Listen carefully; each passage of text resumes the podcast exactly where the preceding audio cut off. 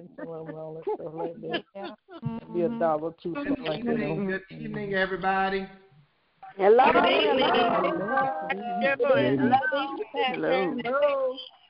pray you all are doing well. Hi, Pastor. Yes, sir. I just heard you a minute ago, Pastor, and you back already? What's that? We heard you on Kaya. I listened to you. Oh, bless you. Oh, you did a great job. I was thinking maybe you wouldn't be with us, but I'm glad. Well, I'm glad to be with you all, and technology lets us do some interesting things. It was really good, really good. Thank you so much, Pastor. You're welcome. Yeah. You're welcome. We have our numbers are continuing to go up. It's 8:15, so I want to go ahead and get us started. Hey, Sister Tiffany, how you doing, dear? Hey, Pastor, I'm doing good. We are glad. I'm feeling better and better. Oh, great. That's excellent. Thank the Lord. Yes, I called you Tiffany. I sent her a card. She wouldn't respond. No.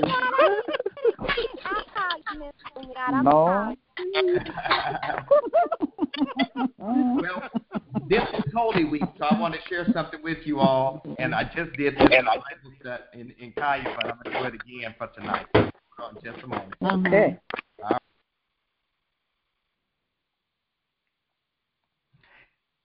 Mark chapter 14, verses 3 through 9 reads like this.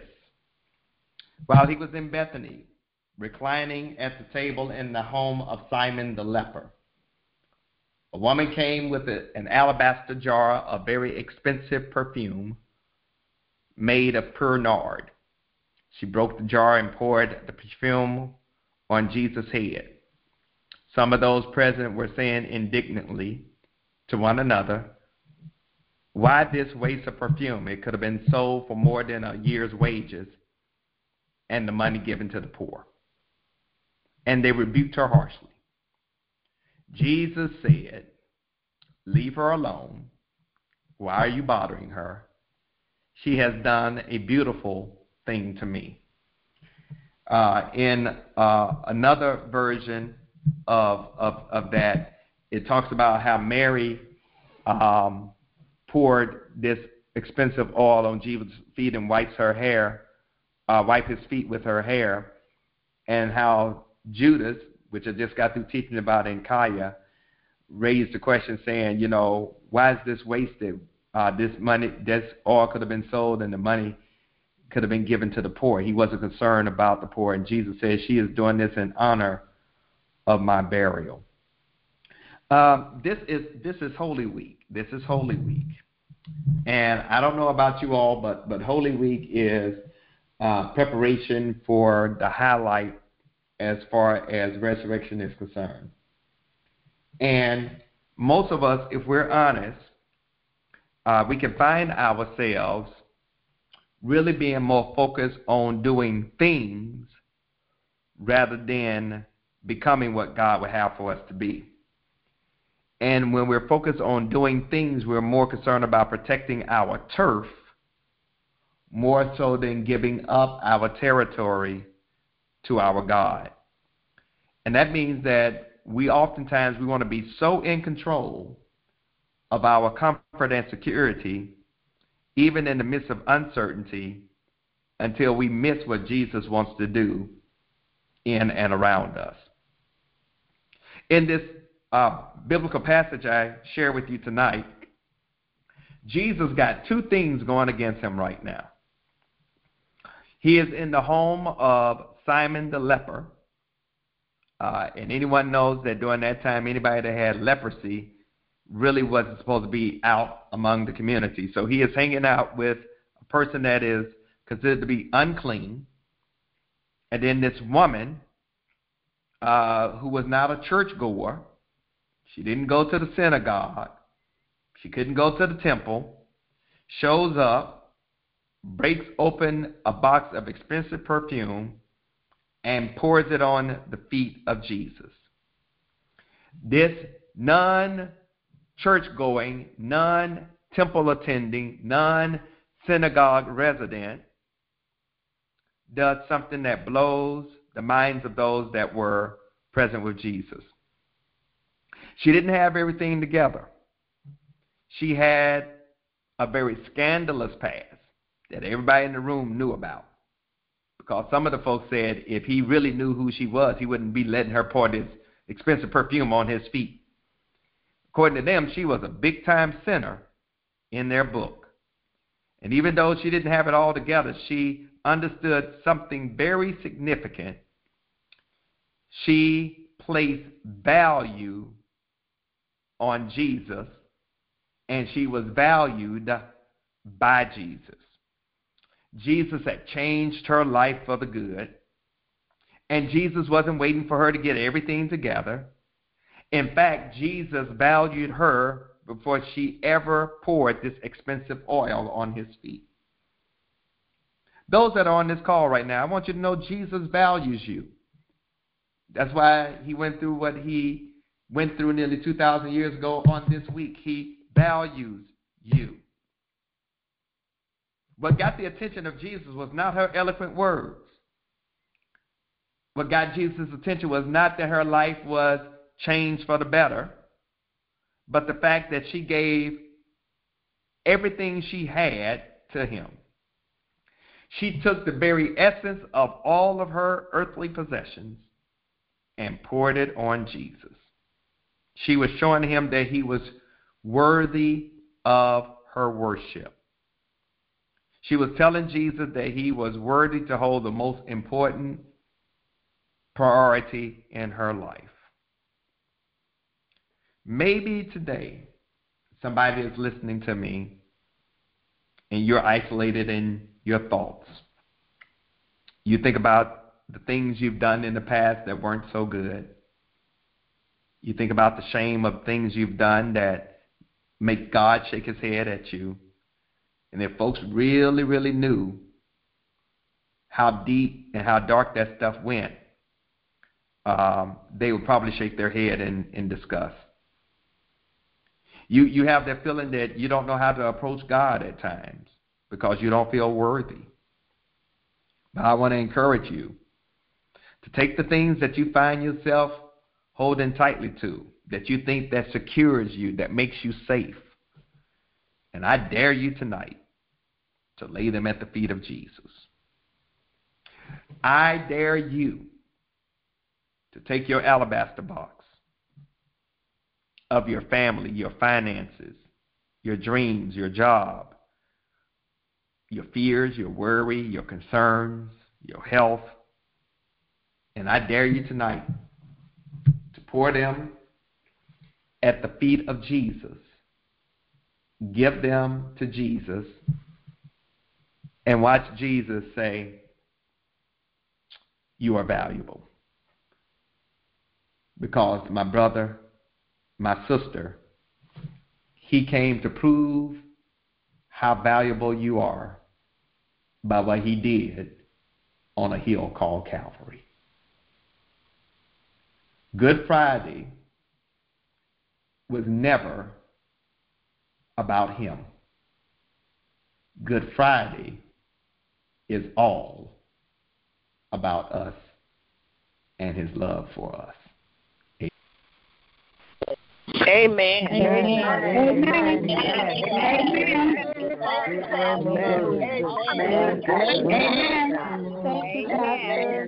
well, if you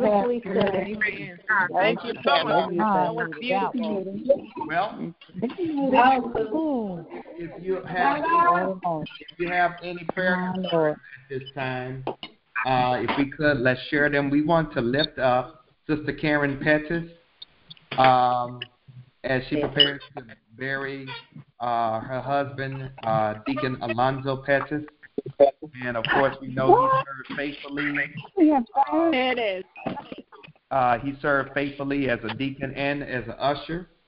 And so those particular ministries will definitely be present on this Saturday. His homegoing service will be at noon, the quiet hour at noon, and services at 1. We also want to lift up Sister Jeanette Thomas as far as the loss of her husband is concerned. We lift her up right now because we realize that God, Jeanette Bird, rather, with the loss of her husband, Thomas Bird, we want to lift that family up in prayer. We want to lift up Brother Philip Dunstan, who's been sick, his wife, Sister Ida. We want to lift up Sister Bridget Truesdale, who has been having some complications from surgery. We want to lift up Sister Audrey Frye on tonight. We want to lift up Sister Doris Crenshaw, who lost her husband. We want to flank her with our prayers as well. And I ask that you all will continue to lift up our pastor emeritus, Dr. Paul Drummond, as well as his wife, Sister Thomasina. Continue to lift them up in prayer. And now I open the floor for you all to share your prayer concern. So, Lord, the Miller family, the Clark family, and pray for my daughter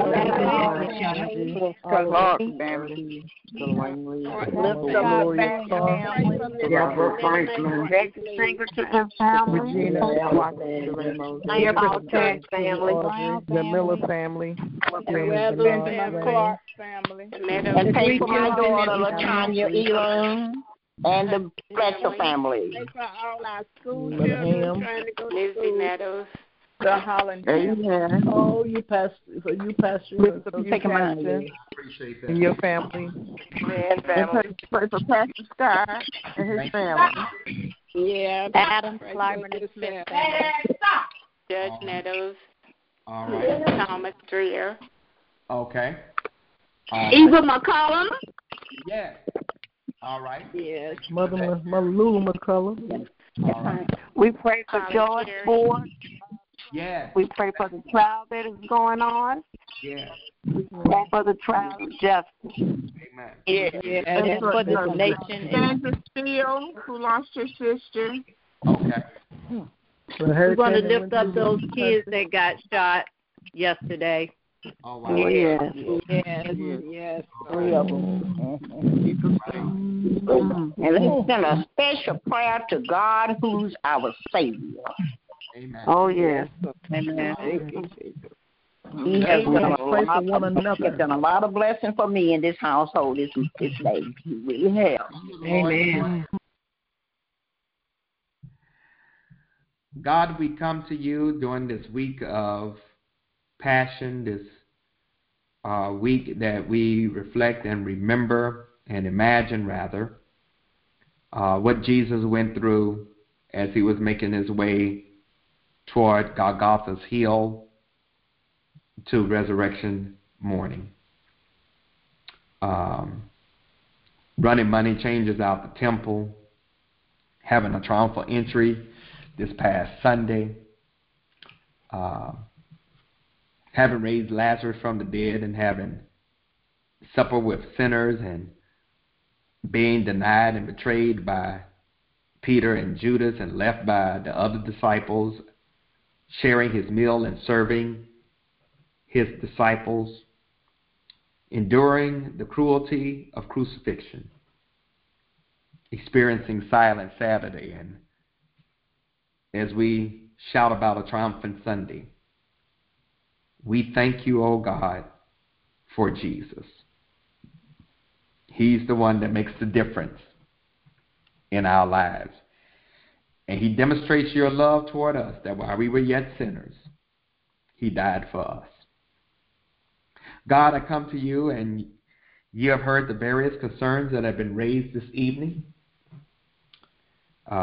Concerns of sickness and concerns of those who have lost loved ones, concerns of persons who are trying to heal, concerns of persons who have questions, concerns of persons who are going through uncertainty, concerns of persons who are dealing with their family, concerns of persons about this country and where we're heading.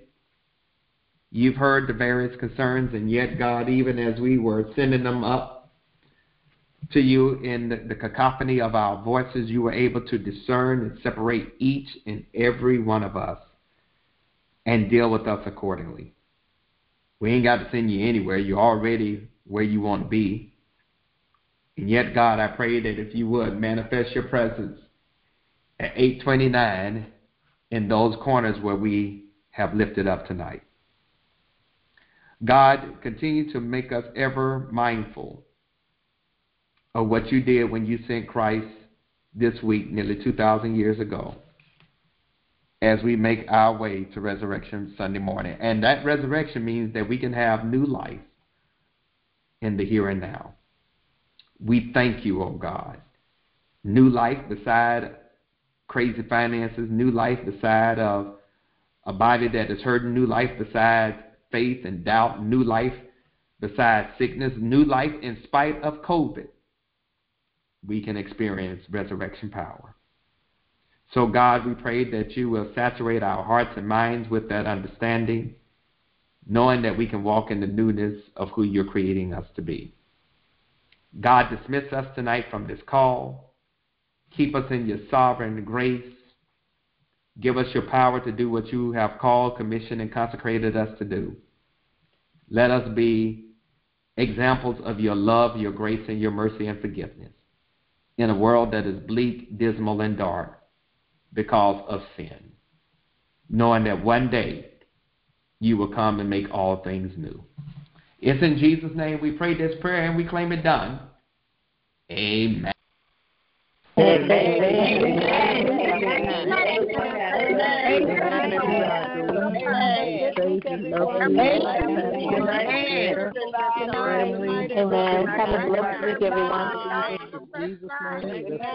bless you all. Good night, everybody.